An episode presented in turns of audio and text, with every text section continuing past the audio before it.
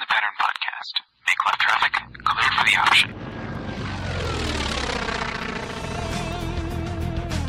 the option. Minneapolis departure, Archer six four one, Charlie, Charlie, two thousand, climbing three thousand.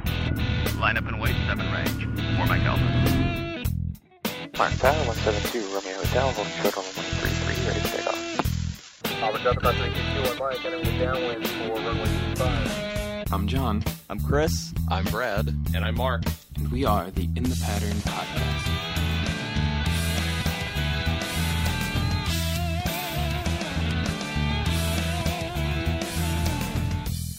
Well, hello and welcome to episode forty-three of the In The Pattern Podcast. I'm going to be your host tonight, John, and uh, with me is just Brad tonight. Uh, looks like uh, Chris is...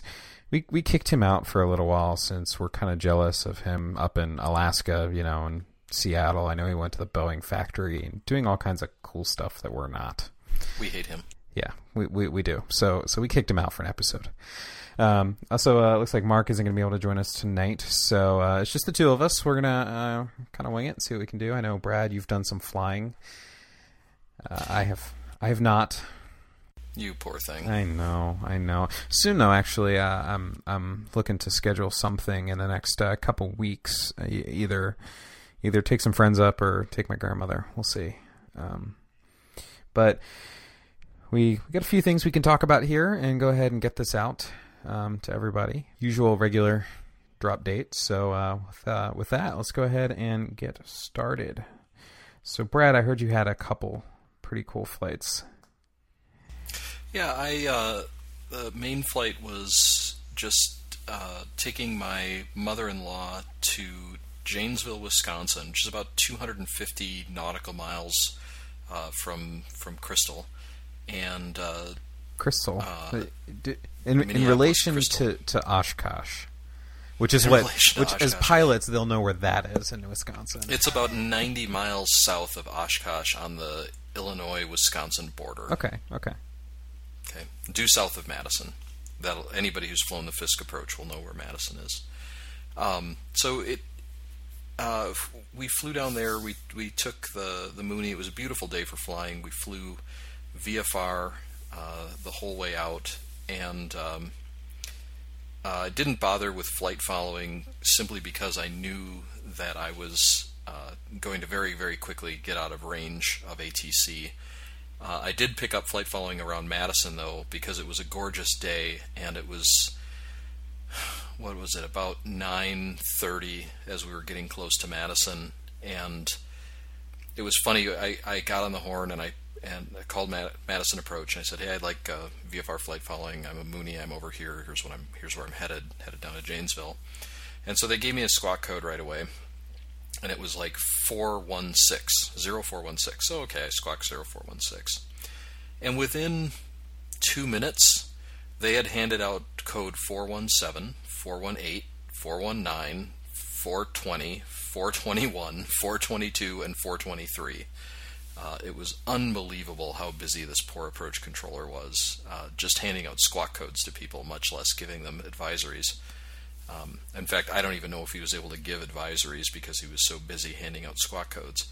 Uh, but he he did a great job and um, actually released us from uh, flight following, and, and we had to squawk V F R, and then a few seconds later got to pick up Janesville Tower and um, told them where we were, and, and our course basically got us on a straight. It had us essentially aligned with the center line of the runway from about seventy-five miles out. So uh, we flew a nice straight in, and uh, uh, it was really nice. It, it's amazing, you know, we flew down low because of uh, headwind conditions, and one hundred fifty-four knots indicated on the Mooney, uh, actually one hundred fifty-four knots true on the Mooney, from between five hundred and one thousand feet, depending on the terrain as we were uh, traversing Wisconsin, is really, really fast. Normally when you're flying along in an airplane, it looks like you're just crawling along and you're not getting anywhere. Yeah, yeah. But when you're low to the ground, you can really tell. Um, it's like you're it's pod like, racing in episode one, going through right, canyons yeah, and you're, stuff. you're going like, what is that, one hundred eighty miles an hour across the ground, and it's obvious. Yeah, that that's a little fast. Moving, moving quite fast from from that low to the ground, at least. Um, so yeah, beautiful views. We got sight of a of a gorgeous air park, um, uh, residential air park um, that. Uh, that I didn't know existed, and just pretty as can be. It had a nice one eight three six runway with beautiful houses along either side of it. So that's where you're moving soon? It would be nice. It would be nice. Um, so yeah, a real uneventful flight down there. Um, you know, since I was in Wisconsin, uh, we called ahead um, and a couple days ahead of time called down to the F B O and reserved the courtesy car. And uh, the guy was really nice, and you know he he topped off our tanks and everything. And he said, "Oh, it's a good thing you called ahead. I've had five calls today for the courtesy car." And um, so I had to tell him, "All nope, you know we've got somebody that's coming in that's got it, and sorry." And so it was, you know, really nice for us. We got this great courtesy car. They topped off the plane, um, uh, dropped my mother-in-law off to visit with her friend. I tootled around and picked up fireworks and beer because, you know, Wisconsin. And uh, a little while later, uh, packed up the packed everything into the plane and uh, returned.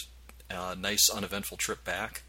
Um, it was a, it still managed to be a fairly busy day. Um, the we did encounter a, a few bits of traffic on the return flight. We were up high to to take advantage of tailwinds on the way back. And uh, got a few traffic reports from A T C since we were since we were doing flight following on the on the return. Uh, and then as we got in towards Minneapolis, into the towards the Class Bravo, um, we were coming in at at uh, thirty-five hundred feet to get underneath the outermost Class Bravo shelf. And I was on with approach, and uh, um, I had not been cleared in. I was just V F R. You know, with a squawk code for V F R flight following, and they gave us a. They requested that we maintain thirty-five hundred at or above, uh, and remain outside the Bravo. So okay, that's fine. But we're doing one hundred sixty knots. Actually, we're doing like one hundred seventy knots with the tailwind. Yeah. And then they're like, um, you know, I'm getting closer, very, very quickly, closer to the um, to the next shelf, which is three thousand feet. And they're not giving me lower because the approach controller is very, very busy. So finally, I just keyed the mic and just said, you know, approach Mooney one Juliet Papa, request immediate lower or immediate Class Bravo transition. And uh, she just came back and said, you know, Bravo transition approved. Didn't give me an altitude. Didn't give me any a heading. Just go in. Okay. You know, so I'm, Fun me. Now I'm blasting through the Class Bravo at three miles a minute, and uh, um, it, you know, eventually everything kind of sorted itself out, and, and it was okay. But it was it was very interesting uh, the way they solved it. I've noticed that I have a sinking suspicion that when they see that you're calling in with a Mooney, you get a little bit more respect and probably a little bit better service than if you call in in a Warrior or an Archer. Because isn't this what you were talking about where you, you had trouble in the past kind of getting through? Right. I can rarely get a Bravo transition. Yeah. Uh, I can very, very rarely get a Bravo transition. And today, or that particular day, this was a, a couple of weeks back, um, that particular day, they're like, nope, you're good. Have a great time. Like, all right. Here I am in the Bravo on no particular clearance. I guess I'll just maintain my current altitude and heading and...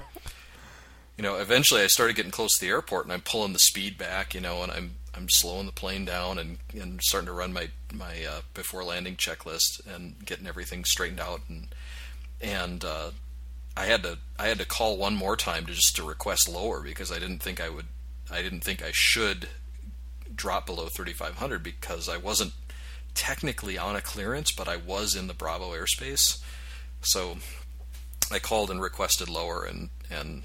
She cleared me out and just said, yeah, you're fine. Go fly a visual approach into the airport. Have a nice day.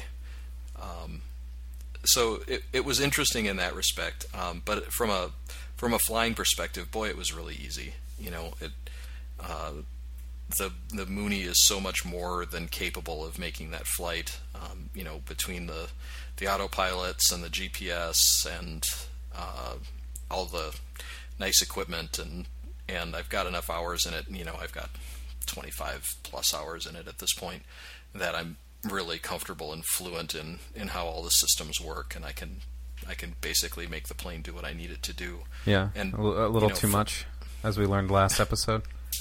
Yeah, well, you know, um, but uh, we've, you know, a very easy flight, very capable airplane for doing it. You know, I, we only had two of us in the in there, so weight wasn't really an issue. And uh, the only thing I was worried about at all was whether or not my mother-in-law, who's getting close to eighty, uh, would be able to get in. You know, you've got that low wing in the in the way that you have to climb up onto. Yeah. Uh, and I have to go in first. Is it one door? There's one door. And and that's on the... It's on the passenger okay. side. So I have to go in. You know, I helped her up onto the wing, but then I have to swing myself into the plane, into the pilot's seat, and then kind of guide her in from there. Um, but it worked out fine. She's a fairly spry uh, seventy-nine-year-old. And uh, uh, it worked out, like I said, just fine. I, my plan B was to... switch to the Cherokee six, which has a door in the back, uh, and then I could get her in there. Yeah, yeah. But it would have been much more expensive just because the the per hour charge is higher and the plane is slower. Yeah. What's the um, what's the uh, speed on the uh, six? The six cruises out at around one thirty-eight, one forty. Um. Somewhere right about there. So as opposed to one sixty for the um, one sixty for the Mooney. Okay. Okay. And one hundred and, we um, one thirty, pretty much on the nose. one thirty for the Arrow. Um, the Arrow, I it it just came back from annual and having its interior completely replaced. So all of the old nineteen seventy-eight plastic panels that were all cracked. Um, are replaced with brand new plastic panels. The the overhead vent actually works.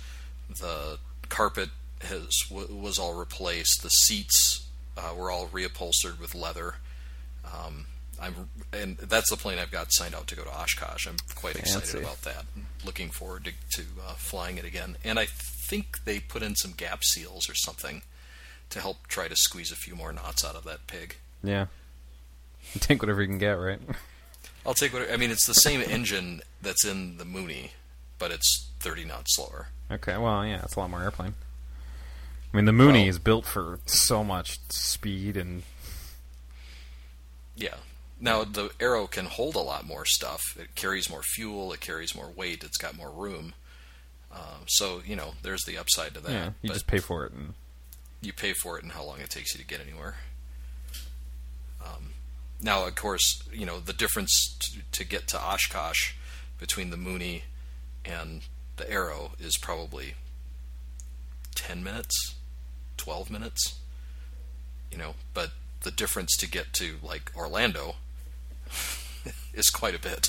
Yeah, maybe maybe a little different. Or say, you know, I don't know, Lakeland. Lakeland. Yeah, right. If, if you were going to go to, to Florida for some reason. Yeah, yeah. Still say you should have deviated there. You know, that would have been good. The other the other good spot to deviate since I was in Arkansas would have been New Orleans. Yeah. That would have been a lot yeah. of fun. Less, fewer airplanes there, though. Yeah. A lot of float planes, though. See, now that I can get behind. I yep. do, I do, I do love me some float planes. So, how is the... Uh, How is the airplane search going, Mister Floatplane? Ah, uh, the airplane search. Um, the airplane search is doing very well if you change it to a house search. Um. You know, you you can live in your airplane. I I, I know, um, and actually, but you can't fly your house. When I uh, when I when I told my buddy, I said, "Hey, I said we might need to push back the airplane just a couple months." Um, turns out we're buying a house now instead of next year, and. Um, He, uh, he he was like, "What? The, why? Why would you do that?" He's like, "You can't fly your house." See. And uh, yeah, so he he said the same thing, and um, no, it's it's we're we're still talking a lot about it. Actually, we had a pretty long discussion yesterday, um, because it's pretty much we're we're gonna need some extra people, um, at least one other person, um, to really make it viable. Um, just because I don't want to give myself the financial burden of, you know, splitting the plane in half, and then me and my wife decide it's time to have kids, and then me not be able to keep the airplane. I want to ensure that I can keep the airplane throughout that whole thing. So I've been right. budgeting the airplane in, and I know there's a target amount that I need to hit for me to be able to keep the airplane no matter what happens. So, um, uh, essentially it means we need at least one more person. Um, so we've been talking back and forth, you know, we have a couple ideas, and, um, either way, it's, it's, um, it's probably delayed mm, three, four months maybe. So, um, not too bad actually, but we'll be, Ugh. well, that's just so sad. I know, I know, but, um, I'm still going to uh, keep flying. I still want to hit a hundred hours by the end of the year. We'll see how that goes. Um, Uh, definitely, I, I should get another hour or two up here in the next next month or so. Um, and then there's a possibility of getting in a little longer flight at the end of July. I'm still kind of working that out. I might be, I might fly up to Scranton, so that'll get me some extra time, and that'll be probably that'll be the longest flight I've probably done. So um, that'll be interesting if that happens. Well, and that's that's some active airspace. It is. It is. You'll be busy. So, um, try to dodge Philly just so I get rid of that active, and then Scranton's going to be interesting. Uh, I haven't actually dealt with a, that's a Charlie, I believe. Scranton? Yeah. If I'm, if I'm correct. Don't know. I have to look at it again. It's pretty I, far from home. I think it was a Charlie, and, um, I, I actually haven't flown in that yet. Um, ah, it's no big deal. You just call, call in. Be on flight following anyway. Yeah, yeah. So, um, it, it'll just be a new experience, which, you know, what flight isn't? And then on the way out, call clearance delivery before you call ground. Yeah. So, um, so that'll be interesting. Uh, if that if that ends up happening, I don't, I'm not sure about that yet, but uh, we're gonna try to make that happen. So, uh, I'll have some good stuff, and then I might reevaluate the the Diamond again.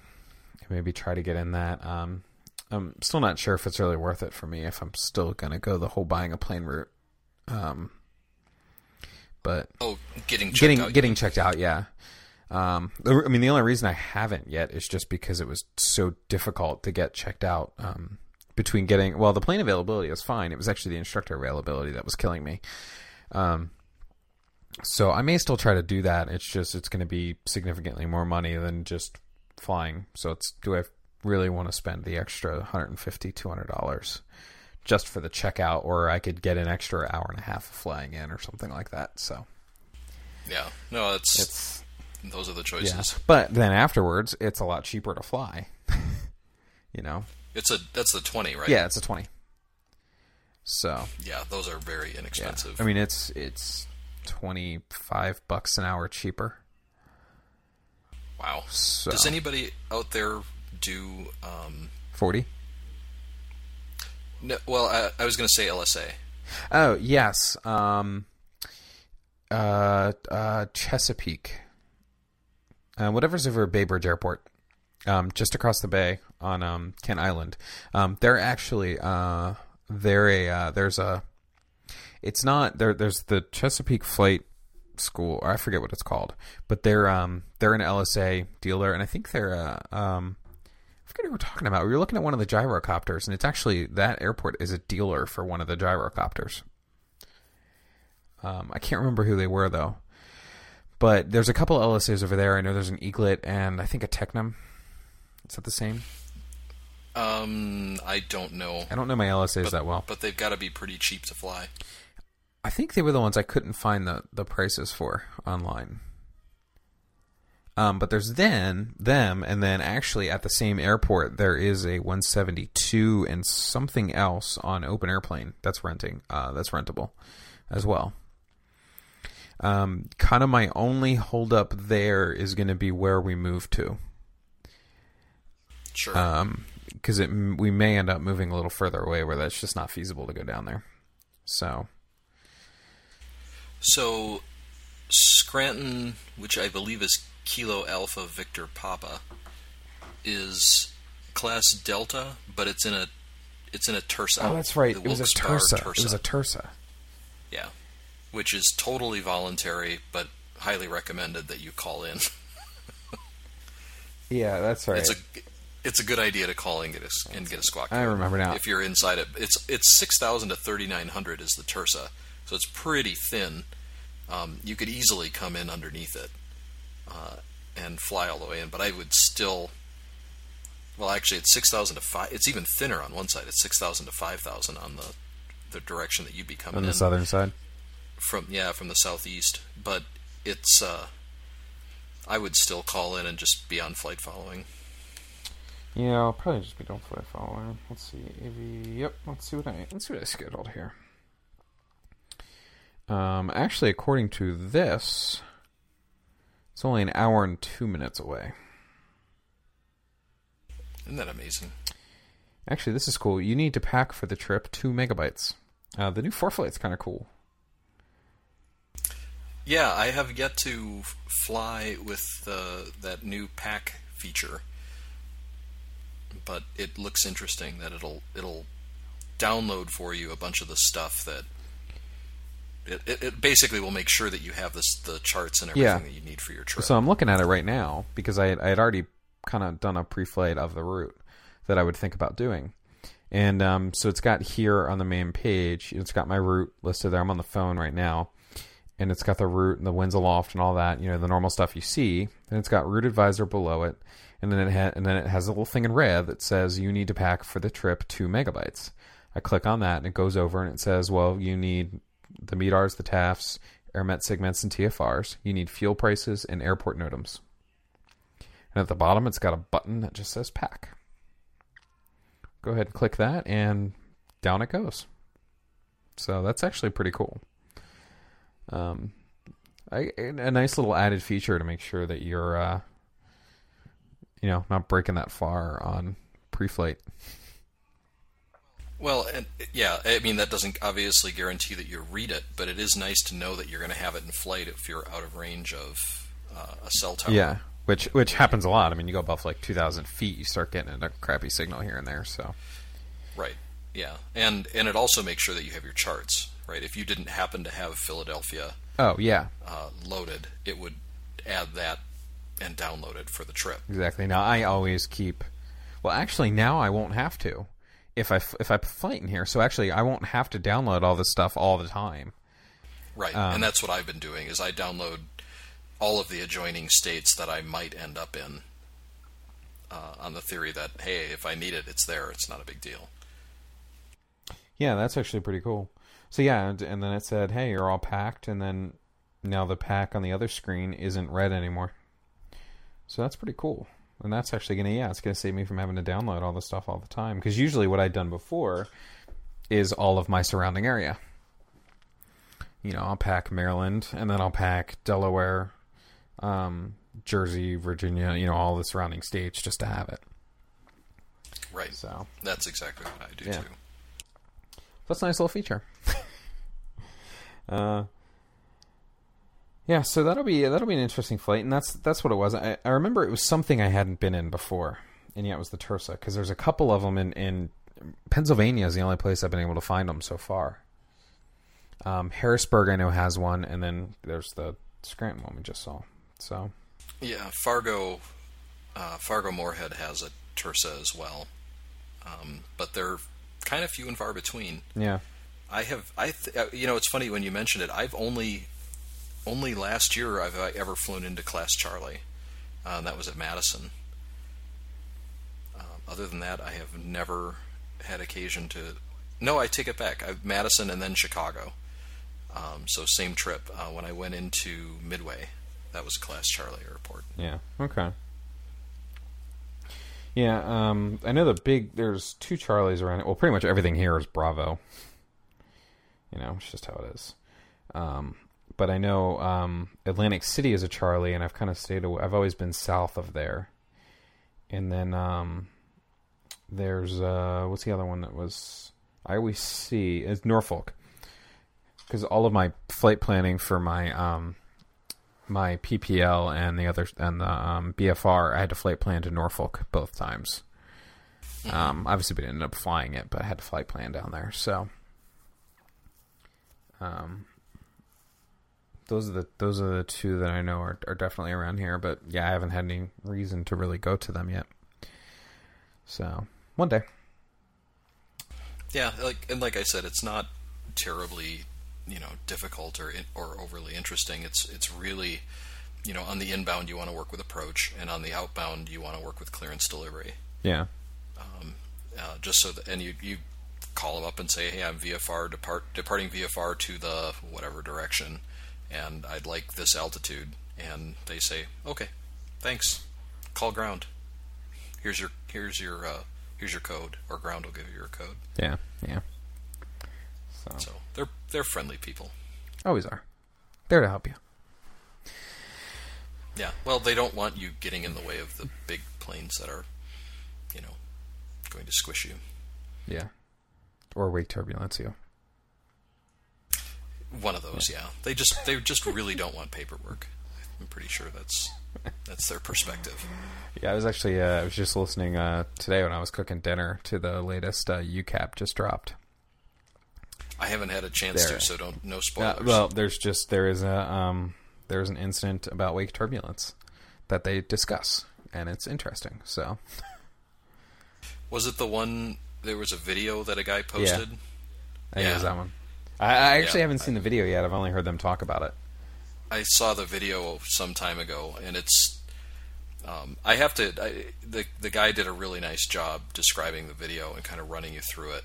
And the I, a lot of respect. It was a young woman who was the student. I don't know if she's young or old. Yeah. But it was a woman who's a student pilot um, who filmed all of her stuff, and um, and hats off to her for being able to to share, you know, what was a, a couple of fairly scary incidents, and then to continue on and and, and finish the rating. Um, I, I don't know if I'd had the guts to do um, it after some of the stuff that she was in. Yeah, yeah. It, it sounded almost like uh, she almost didn't. But uh, yeah, no, and I I certainly would have had pause, but I'm not sure that I would have. I think I might have said, you know, I, I'm just not sure that this is for me. Yeah.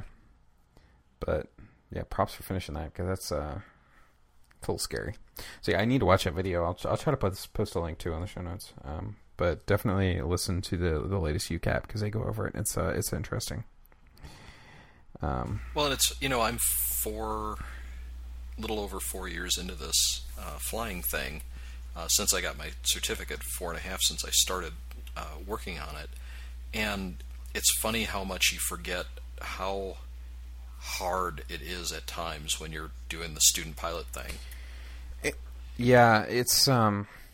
It's interesting to me because, you know, I don't fly as much as I, you know, did when I was training. So I still get little bits of that whenever I go up. Um, right. Yeah, the nervousness. There's a lot of nervousness. There's a lot of, uh, you know, I'm, uh, you know, I started getting into the, getting into it again and kind of getting into the, the, you know, the checklist and everything, but it was just a, you know, I take my time. I, I try to double check everything, triple check everything, just because I'm so afraid that it's been a while and I'm forgetting something. Right. Um, so I'm always, you know, taking a lot longer than I probably need to, and probably spending more money than I should just sitting there on the ground. But yeah, no, um, you know, it's just, you know, it's, it's, I don't fly that much. Um, you know, it's once a month, once every two months, and it just, you know, isn't quite enough. Um, that's partly why I'm itching to get an airplane. It's just because I know that if I could just say, hey, it's a really nice day, let's go. Right. Um, it's going right. to be a little different. So. Yeah, and I remember t- the nervousness on on the when I finished the rating and I was able to just go. Yeah. Uh, and then, which somehow was different than when I was just soloing. I don't know why that was different, but it was. And then when I got the instrument rating, and it was it was I M C, and I would just go. And I remember how I was nervous all over again for that. Yeah. And it really took, in both cases, it took a lot of just flying it to really build up my confidence and to be like, you know what, you can handle this, and this is what you have to do, and this is kind of how it works. And um, but it, it it took quite a while, and you know, there's always a little bit of anxiety when you're when you're driving in. At least for me, there is. Uh, driving out to the airport, and, and you know, you start thinking about it and kind of getting your game on to make sure that you're you're in the right mindset, that you're um, that you're kind of clearing the other stuff, the other clutter from your mind, so that you can focus on the task at hand. Exactly. Um, and I think uh, you know, being a, a renter at a school, and I don't know how much you see this, because obviously you have a lot of different people flying your planes. Um, at the same time, I don't know how your club is, but, you know, renting aircraft, um, there's always so many things that can go wrong on those planes. Yeah. That just because they're just beat to hell, and, uh, you know, doors opening and all that kinds of stuff. And, and, you know, you never know. You always go into the airport and you're like, I don't know which gauges are going to work today. Right. You know, because you just don't know what's eight tomato flames. Eight tomato yeah, flames. So you're trying to think, you know, what's the what's the stuff? If if this is broken, you know, am I going to still be able to go? And then you're looking at the squawks because you're like, you know, there's going to be something. Which stuff is broken today? And can I fly with it? Can I, you know? And it's always all that kind of stuff too. It's it's it's uh, that that's I think, you know, one of the bigger things that just, you know, annoys me. And it was actually funny when I was talking to my instructor, and he's like, you know, he's like, the problem that I have as the instructor is that I have to tell these get you know these people who are um you know student pilots getting their, you know, early in their training, that this is okay. Yeah, never mind the the radio that is just blinking. Yeah, you know, just, um there's another one. It, it's just uh it's it's difficult. So that always adds a little anxiety, you know, to the whole flight to me. And then it's it's um, also the making sure that I don't show that to my passenger either. Right. Because it might be their first flight, and I don't want that. You know, obviously I'm, you know, fine going up. It's just a matter of I don't want to let them know that I'm I'm contemplating something or having to look something up or think about it for a second, you know. Because you just don't want to add that little bit. Um, no, I totally get it. And I have... You know, by by and large, our planes are quite well maintained. But on numerous occasions, I've gone to the airport and had to um, either either never pull it out of the hangar or put it back into the hangar because of a uh, a failure of some kind. Um, we talked about the the incident where I had a the C O, my carbon monoxide yeah. detector went off, um, and uh, you know, that was obvious. You know, there was. There was the only decision I had to make was, do I declare an emergency to taxi back to the hangar? And I was like, well, that's kind of foolish. Um, they're not going to give me any higher priority. There's no one else at the airport. I'm just going to go. Um, yeah. But uh, but I've had an attitude indicator that failed, uh, luckily before takeoff. Um, I got all the way to the end of the airport or end of the runway and had done my run up and all my checks and everything, and it was all set and to go. And then the tower called me up and said, hey, Approach just called an airplane that's at the altitude that you're going to uh, is reporting icing. I said, ah, oh, turn it, or, you know, having just just spent forty minutes at the airport getting everything ready and doing all the planning and everything. And it's like, oh, turn around and put it away. Um, yeah. You know, um, like, uh, all right, well, I'm not going to knowingly fly into a hazardous situation, so... you know, walk away from it. Um, yeah, the failed attitude indicator was, was not fun. Uh, you know, you get out there and you're like, well, maybe it's going to, I've never seen one spin up like this, but maybe it'll settle down. And I taxi out and I do my run up and everything. And I'm like, it's not settling down. The attitude indicator is just going boing, boing, yeah.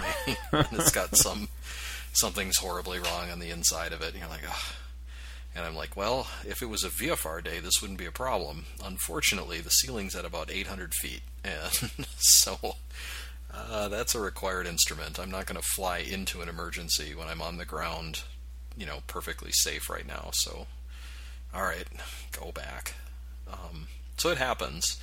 Uh, it doesn't happen as often. And, you know, if, if there's a problem with a push-to-talk switch, I've had that where the push-to-talk switch didn't work, and I just switched headsets with Aiden and just remembered to use his push to talk switch on his um, yoke whenever I wanted to talk. Yeah, that's like the one time I had the uh, I used apparently the wrong uh, you know headset hookup. There was apparently two on the pilot's side. Yes. And there is a, they have that in the Mooney too, where there's one that's the emergency one. Yeah, well, one of them didn't work quite right. You know, the other one was the one that actually hooked into the system correctly, and it was like, well, I didn't know. It's, you know, the first time I'd actually flown that specific plane in the club, and, you know, it wasn't written anywhere. So it's just like you just had to know to use the one versus the other. And, right. You know, here I am taking off, going out, and then I didn't realize till I was up in the air that, hey, I can't talk to Potomac Approach. And now that I Bummer. think about it, I'm pretty sure that I didn't announce anything when I took off. Yeah, but it's legal. Yeah, no, it's it's well, it's legal until I get in the air, and then I can't talk to Potomac Approach, and then it's issues. Oh, then you have yeah, okay. I wasn't thinking about. I'm in the S F R A. Yeah, you're in the so so it's a little bit. At of a that different point, story. I'm like, well, I got to start doing circles now until I can contact them, or I'm going to have to get my butt on the ground because I really don't like seeing F sixteens in the air with me when I'm in this area. As cool as that would be, it's probably not yeah, worth it. Yeah, not. So, uh, you know, luckily, I, you know, I figured out how to do the flight, but then I couldn't talk to my buddy in the right seat pretty much half the flight. It would really stink if you, just after takeoff, you have to squawk seventy-six hundred. um, yeah. I mean, I was I was probably a minute away from doing that and then getting back on the right, ground, well, I you mean, know, and... You do what you got to do, you know. I certainly would have been like, "Yep, um, that's just the way it is." Yeah. We're gonna squawk seventy-six hundred and put uh, this thing on the ground, and you know, I'll deal with the rest of it later. Yeah, because then I, I was, you know, I was gonna have to probably call them up and cancel my my flight plan and everything, and um, yeah, that would have been interesting. Luckily, I got in contact with them, but it's just, you know, little things like that that you don't always know, and. Uh, kills me sometimes. Yeah, oh, gotta love it. It'll be so much better when you have your plane, and then you can sit there and go, "Do I want to spend five thousand dollars on a new attitude indicator?" Yeah, ah, we'll postpone my I F R training for a while. Yeah, but at least you know I know what I know the plane. I know what happens, what's wrong, what's and you know sometimes it's you know it may cost you a little more, but at least you know. You know, and you know. No, I, I, I totally get it. And it's having flying the same plane consistently is just such a mental load off because you can get used to it and you can, yeah.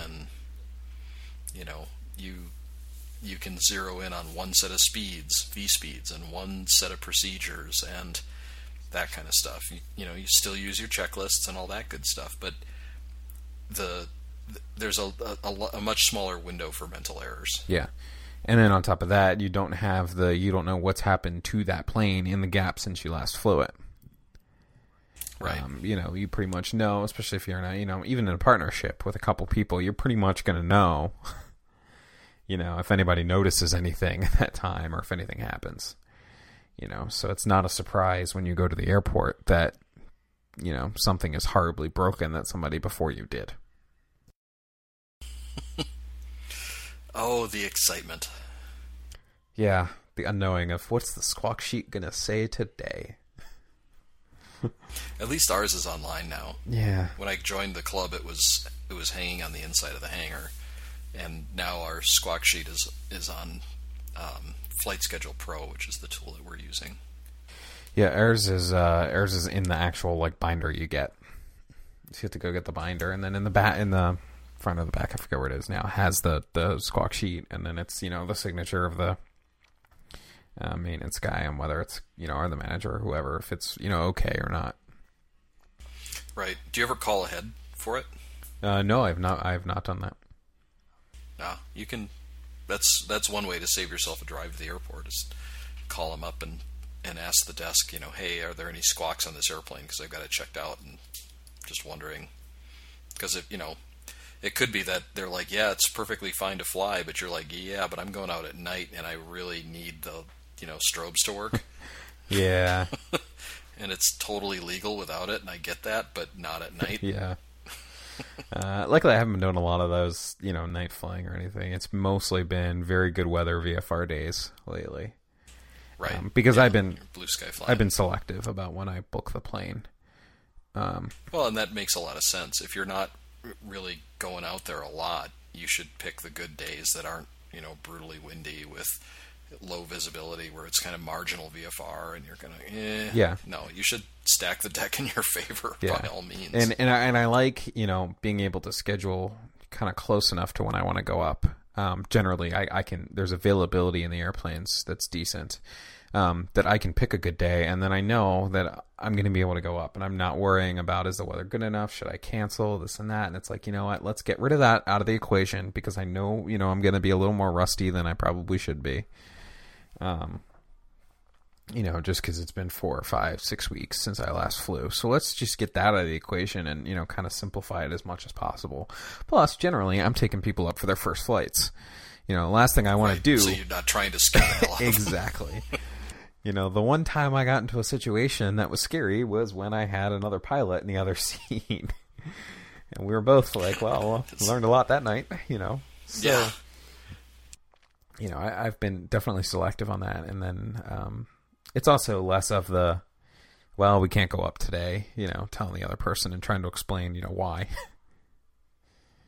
Right. And, yeah, that's the nice thing about those kinds of missions is you can, you know, it, hey, we, we're not going to go today because I don't want to be cleaning your vomit off the inside of the airplane. And they're like, oh, thanks. Okay, appreciate it. No problem. You know? Yeah.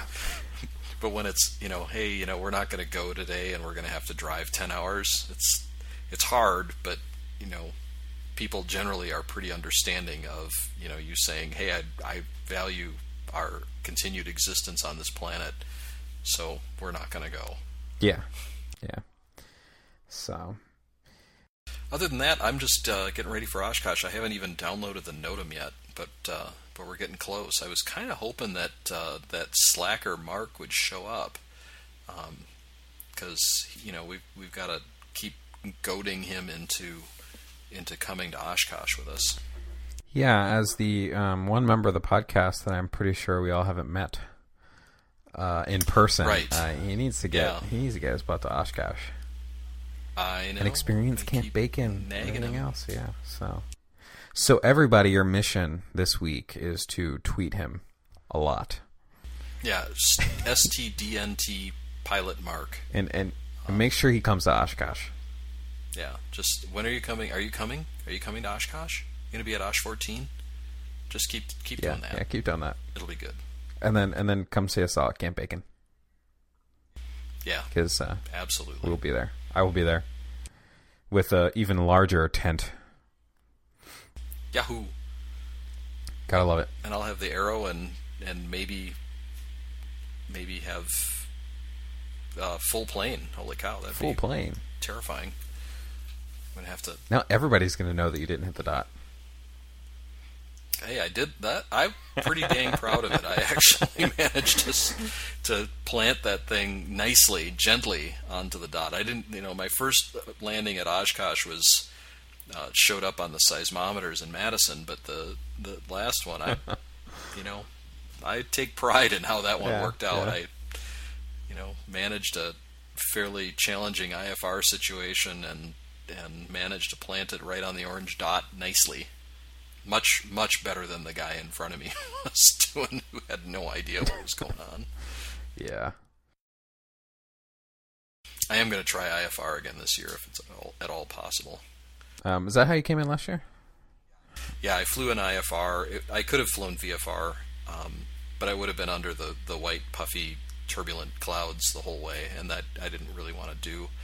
Um, and the I F R approaches are so much nicer because you're not within half a mile, within two thousand feet of another airplane that yeah. is typically flown by somebody who flies five to ten hours a year. And says, oh, you know what? I think I'll go into the busiest airspace in the world. So, yeah. Yeah. Yeah. It's probably for the best. I Yeah. I it. I know people who've had f- perfectly wonderful experiences on the Fisk Approach. I know people who've been terrified. So I'm if as much as possible, I'm going to fly in I F R. Yeah. I don't need terrified. Uh, but yeah, I'm I'm uh, I'm looking forward to it. It's uh, it's getting close. Very close. It is getting close. And uh, by the time this thing drops, it's going to be real close. We're going to be within about thirty days. Will we? Will we? I don't know. When does this drop? fifteenth? Ish. Oh, well, forty-five days. forty um, days. Anyway. Well, if you count it in number of episodes left, there'll be two more episodes until Oshkosh. I know. We got to, you know, start nagging our compatriots yeah. some more. Um, I will. I will be there the whole week, yet again. Yeah, I'm going for the second half yet again. Uh, at least that's the plan at this point. Yeah. So, um, got the Arrow, like I said. Have a nice new interior. Hopefully, Aiden won't throw up all over it. I uh, good times. I, I have a tent with a nice new interior, and I plan to not throw up in this one again. So. Uh... Oh, you're gonna you're gonna try for that this time? No. Yeah, that's uh, one of the reasons why actually why we retired this last tent. Uh, oh, among the fact that well, it actually leaks and is old, and just it was time. Uh, if you're going to throw up in it, make it after we leave. Yeah, yeah, yeah. Nah, it's a it's a nice, nice larger tent, and uh, I can stand up in it, which will be nice. So it will make the accommodations at Oshkosh a little nicer. So. Um, Yeah, but I picked that up. I picked up a new hard drive to get ready for, for Osh, so I'm starting to plan. Keep working on Torah and get her done. I have to decide what I want to pick up when I'm there this year. I don't know. I'm I'm pretty well stocked in terms of flying equipment, so I'm not sure what, what if any gear I'm going to come back with. Probably not too much for me. Actually, you know, the one thing I might pick up is I need to pick up a uh, um, fuel sump thing. Yep, Gats jars. Yeah. That's the place um, to get it. I meant to pick it up at, at Sun and Fun and then totally forgot. Um, I love my Gats jar. So, yeah, I need to pick up one of those. Because it's just, you know, another issue with renting. It's never in the plane. It's just oh, never there. And it's like, crap, I don't remember which other hangars are the planes that I never fly. Because, you know, I know where the two hangars where the two planes that I fly are. I can never remember which exact hangars are the ones that are the other club um, um, flight school planes. And I don't want to go into the wrong one and steal a Gats, you know. So. Well, you only need it for a minute. Yeah, yeah, true. But um, that's happened to me twice where I've had to go into another plane and, and get one. So I'm just like, I really need to just carry one, and then I know I have one with me. So what what's in your flight bag, roughly speaking? Oh man, I got to think about that. Um, what what is your flight bag for for starters? Well, is it just like a Target bag, you know, plastic no, bag that you no, just lug around? I've got um, it's one of the flight gear, the sporties bags. Uh-huh. It was uh, it was one of the larger ones. Um, it's kind of like a small duffel bag, almost big inside pocket. It's got a um. headset pocket on the um, one side. Um, it's, uh, hang on, let me, uh, I don't remember which one it is. I don't think they sell it anymore, but it was, a, it was a larger one, and it worked great while I was flight training because, you know, I had all of these books and I had all of the, um, you know, the P O H in there and all this other crap. There's just a ton of stuff. And so it fit everything great while I was flight training. And now it's just entirely too big. Right. um, I hate lugging it around. It's too big for the stuff I want to throw in it. Um, because usually I have, I've got um a bunch of airsick bags that I've acquired through South few Southwest flights. Um, I always carry a pencil, a pen. Um, I always have my current charts, which I still have on my um sporty subscription. Uh, I carry. It's got the wallet in there that has my medical, um, my E A A card, and my uh, pilot certificate. Uh, I keep that in a separate wallet that I just keep in my flight bag because I know my flight bag always goes with me. Um, let's see what else. I always keep a notepad. I've got my knee board that I keep in there, um, which I haven't updated in a while, but used to have um, emergency checklists printed out that had tabs on them. Nice. Um, when I switched back to Brett Aviation, I actually don't have that anymore. Um, though I do have in there the printed checklists with the emergency checklist for the um, for the flight school. So I have a backup copy of that, though I use my phone for my checklist most of the time. Now, I use uh, ForeFlight checklists. Um, and then I'll throw my iPad in there, and then I usually have um, my RAM mounts kind of thrown in there um, to mount the iPad and to mount the phone. Uh, I mount the phone in the window, and I mount the iPad on the yoke. So I have my checklist right next to me on the window, and then I have my flight plan and maps and stuff on the yoke. So it works out pretty well. And then I got my headset in there, cool. My Lightspeed Zulu uh, Sierras, and I think that's about it. That's a pretty good accounting. Oh, I got extra batteries, a couple flashlights, and I'm sure some other random stuff that's in there. Um, I always carry extra. Um, I always carry an extra battery pack with me for my uh, iPad or my phone, you know, whichever starts getting low. And then I always carry a lightning cable for uh, for each, because my battery pack will actually has two U S B ports out. So I can charge the phone and the iPad at the same time. Awesome. I think that's it. Either way, it needs to be downsized. Yes, that is the that is the thing to learn from from pilots, is that they have too much stuff in their flight bag. Yeah, but the thing is, with all that stuff in there, it's too much room in the flight bag. Like you still have. I yeah. have way too much room. I could I could cut that thing in you half. Can, well, see, you can pack your overnight stuff in there. That's what that's what you do. You fill it up with, yeah. you know, clothes and a shaving kit. Yeah, see, I have another bag for that, so. That's the bag you'll see me with at, at Oshkosh. Is usually my my other bag, which is my tactical twenty-four hour bag. But... Well, you've actually seen my flight bag at Oshkosh, but it's it's a monster. It's basically a duffel bag-sized thing. It is also from Sporty's. I don't know that they make it anymore. Um, so yeah, it looks like a, a good sized gym duffel bag, and it's got headset holders on both ends, uh, in which I have, uh, a Lightspeed Zulu in, in each. Okay. Um, oh my gosh, I'm doing, trying to do this from memory. If I had the thing in front of me, this would take another hour. That's what I was doing. Um, inside of it, it's got an av pad, which is basically a leg pad for the for the iPad, which I don't use much because it doesn't fit under my leg. It doesn't fit on my leg in the Mooney.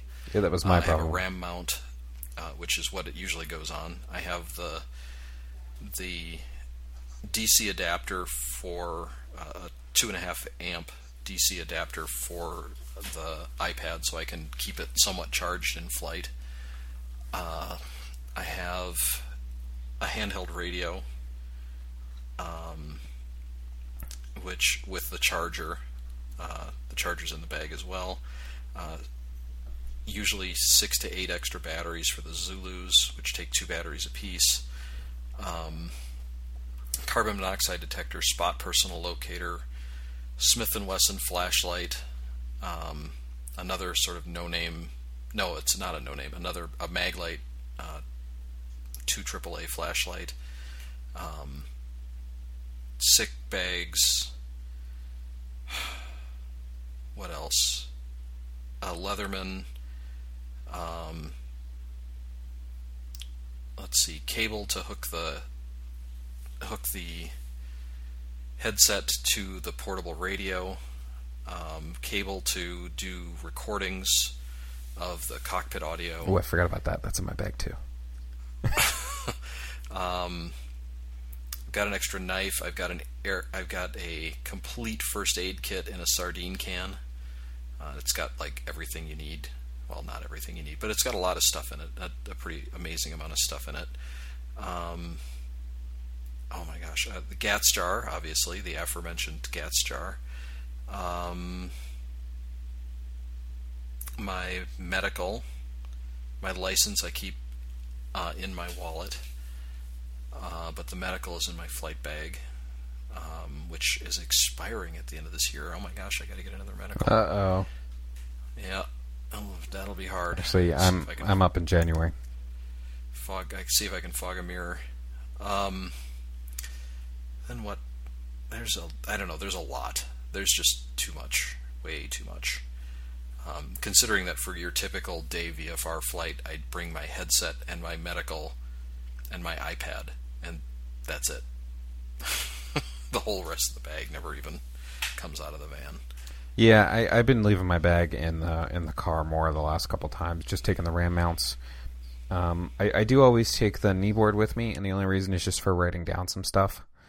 Um, oh, I have, yeah, I have three pads, three notepads, I have seven or eight pencils. Um, yeah, no pens. We don't use pens. They freeze. Yeah, I don't take my pens with me because they explode. Um, so I get for using fountain pens all the time. Uh, yeah, I always have the pencil, and I always, yeah, I always take that so I can jot down stuff. Um, the one thing you, you reminded me of now is that I should uh, probably buy a flight bag at Oshkosh. Uh, there you go.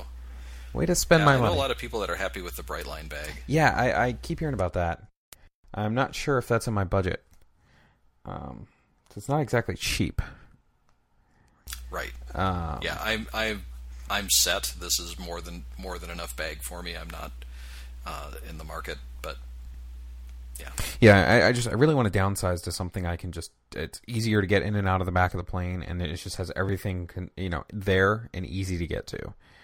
Um, where I'm not just trying to dig through and find stuff. It's always a mess. I hate it. It drives me nuts. Um, so I want to do that. And then the, um, the other thing that I've always wanted to pick up and I haven't yet is a handheld radio. I do want to get one of those.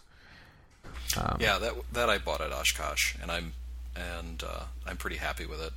I've never had to use it in flight, but I did come close. We had an alternator that was failing, and I had to turn around and let A T C know that, hey, um, if you lose contact with me, just hit me with the light gun, because... Eh, hmm.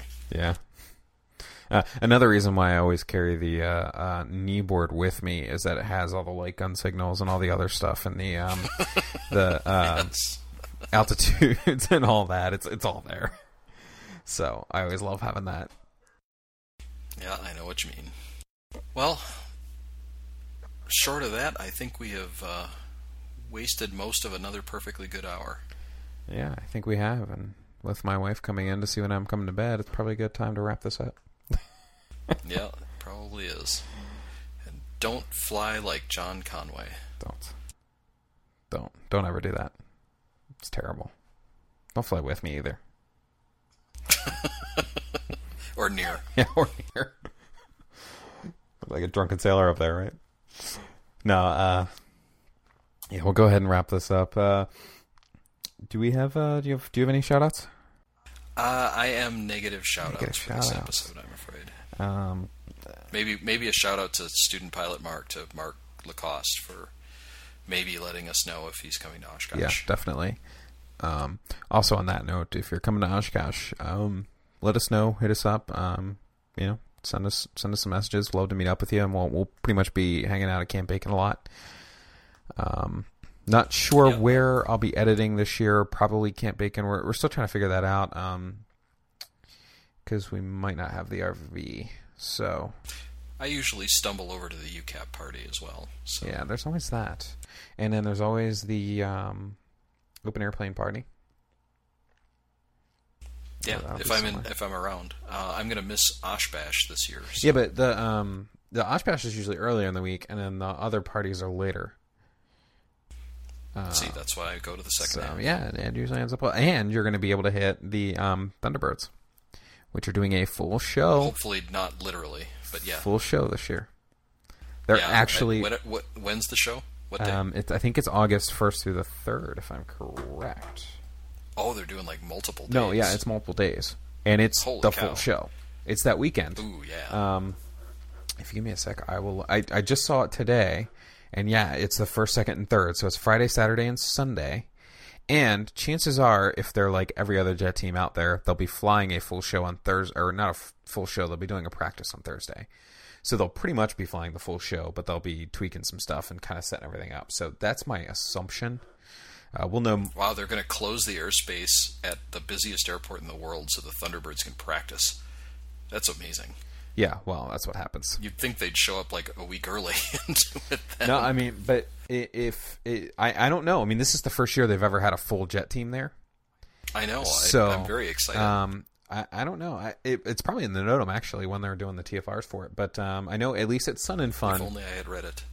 at Sun and Fun, they do do their practice that Thursday, the day before, when they show up, and there is a T F R for that too. So they, they kind of shut it down and let them do a practice because, you know, they show up and the day before and scope everything out. Just happens to be during the air show. Okay, well, it's it's good to be the Thunderbirds when you can get a T F R. Yeah, pretty much. Uh, so so we'll see. I'll, I'll be intrigued to see how that, uh, and somebody can tell me if I'm wrong or anything. I haven't really looked at the schedule that much, but that's my assumption. Um, but still, I mean, this is going to be awesome. Full, full, full show. And I actually haven't seen the Thunderbirds before, so this will be new for me. Um, I haven't seen them in quite a while, yeah, so I'm, I'm, that'll be fun. I've seen the Blues. We'll, we'll bring the ear, we'll bring the earplugs for sure. No, no. You don't bring earplugs. You let that sound in. I, I have a child. That glorious. Oh, whatever. You don't need to put earplugs in your ears. Just his. Nah, it's uh, I'm I'm excited about that. So, yeah, shout out to that, and then also, um, I'm going to Become a Pilot Day on Saturday. So actually, when this drops, Become a Pilot Day will have already happened. Um. But uh, just kind of a shout out to the Smithsonian ahead of time for um, putting that on. It's gonna looks like it's gonna be a lot of fun, and I'm looking forward to seeing everybody at uh, the Red Robin as we always do that night. So uh, next episode, I should have kind of a little report on that too. So yeah, I wish I could do some flying on that day, but uh, I'm gonna be otherwise engaged. Yeah. So uh, it's always that day before Father's Day. So. Um, looking forward to that. Um, and that's, I think, all I have. So, um, with that, let's go ahead and just uh, let everybody know where they can find the two of us real quick. So, Brad, where, uh, where are you hiding out and lurking on the internet these days? Uh, I lurk occasionally at, uh, via email, Brad at in the pattern podcast dot com. On the Twitter machine, um, haven't been terribly active lately, but uh, trying my best uh, at Brad Kane, and on Diaspora at bkane at diaspora dot kane dot com. And for those of you who haven't figured it out yet, Kane is spelled Kilo Oscar Echo Hotel November. Yeah, and for uh, me, you can find me at John at in the pattern podcast dot com, on Twitter, app dot net, pretty much anywhere else at Pilot Conway. Uh, I think I'm on Facebook at John L. Conway I V. And uh, for all of us, you can reach us all at podcast at in the pattern podcast dot com. We're on Twitter as In The Pattern. You can like us on Facebook at facebook.com slash In The Pattern. Um, show notes and other episodes can be found uh, on our website, in the pattern podcast dot com. Um, there have uh, been some changes there. I haven't actually switched the main site yet, but you'll notice the actual shows are actually coming from another site. But uh, um, you'll probably see the new website on there soon. But... Uh, It's a little cleaner and a little easier to work with, and uh, actually comes with um, speed buttons. So if you like to listen at double speed, you can do that online starting soon. So uh, I don't know about all of you guys, but I love that feature because I listen to everything at double speed because otherwise I cannot fit all my podcasts. I listen to too many, but uh, just uh, kind of heads up that that's going to be happening. Um So with that, go ahead and send us any suggestions, comments, critiques, and we'd love to get any feedback from our listeners. And uh, if you can, just go ahead and leave us a review on iTunes. That'll really help us out. So with that, we'll go ahead and wrap up episode forty-three of the In The Pattern podcast. I'd like to thank you all for listening, and remember, make left traffic. You're cleared for the option.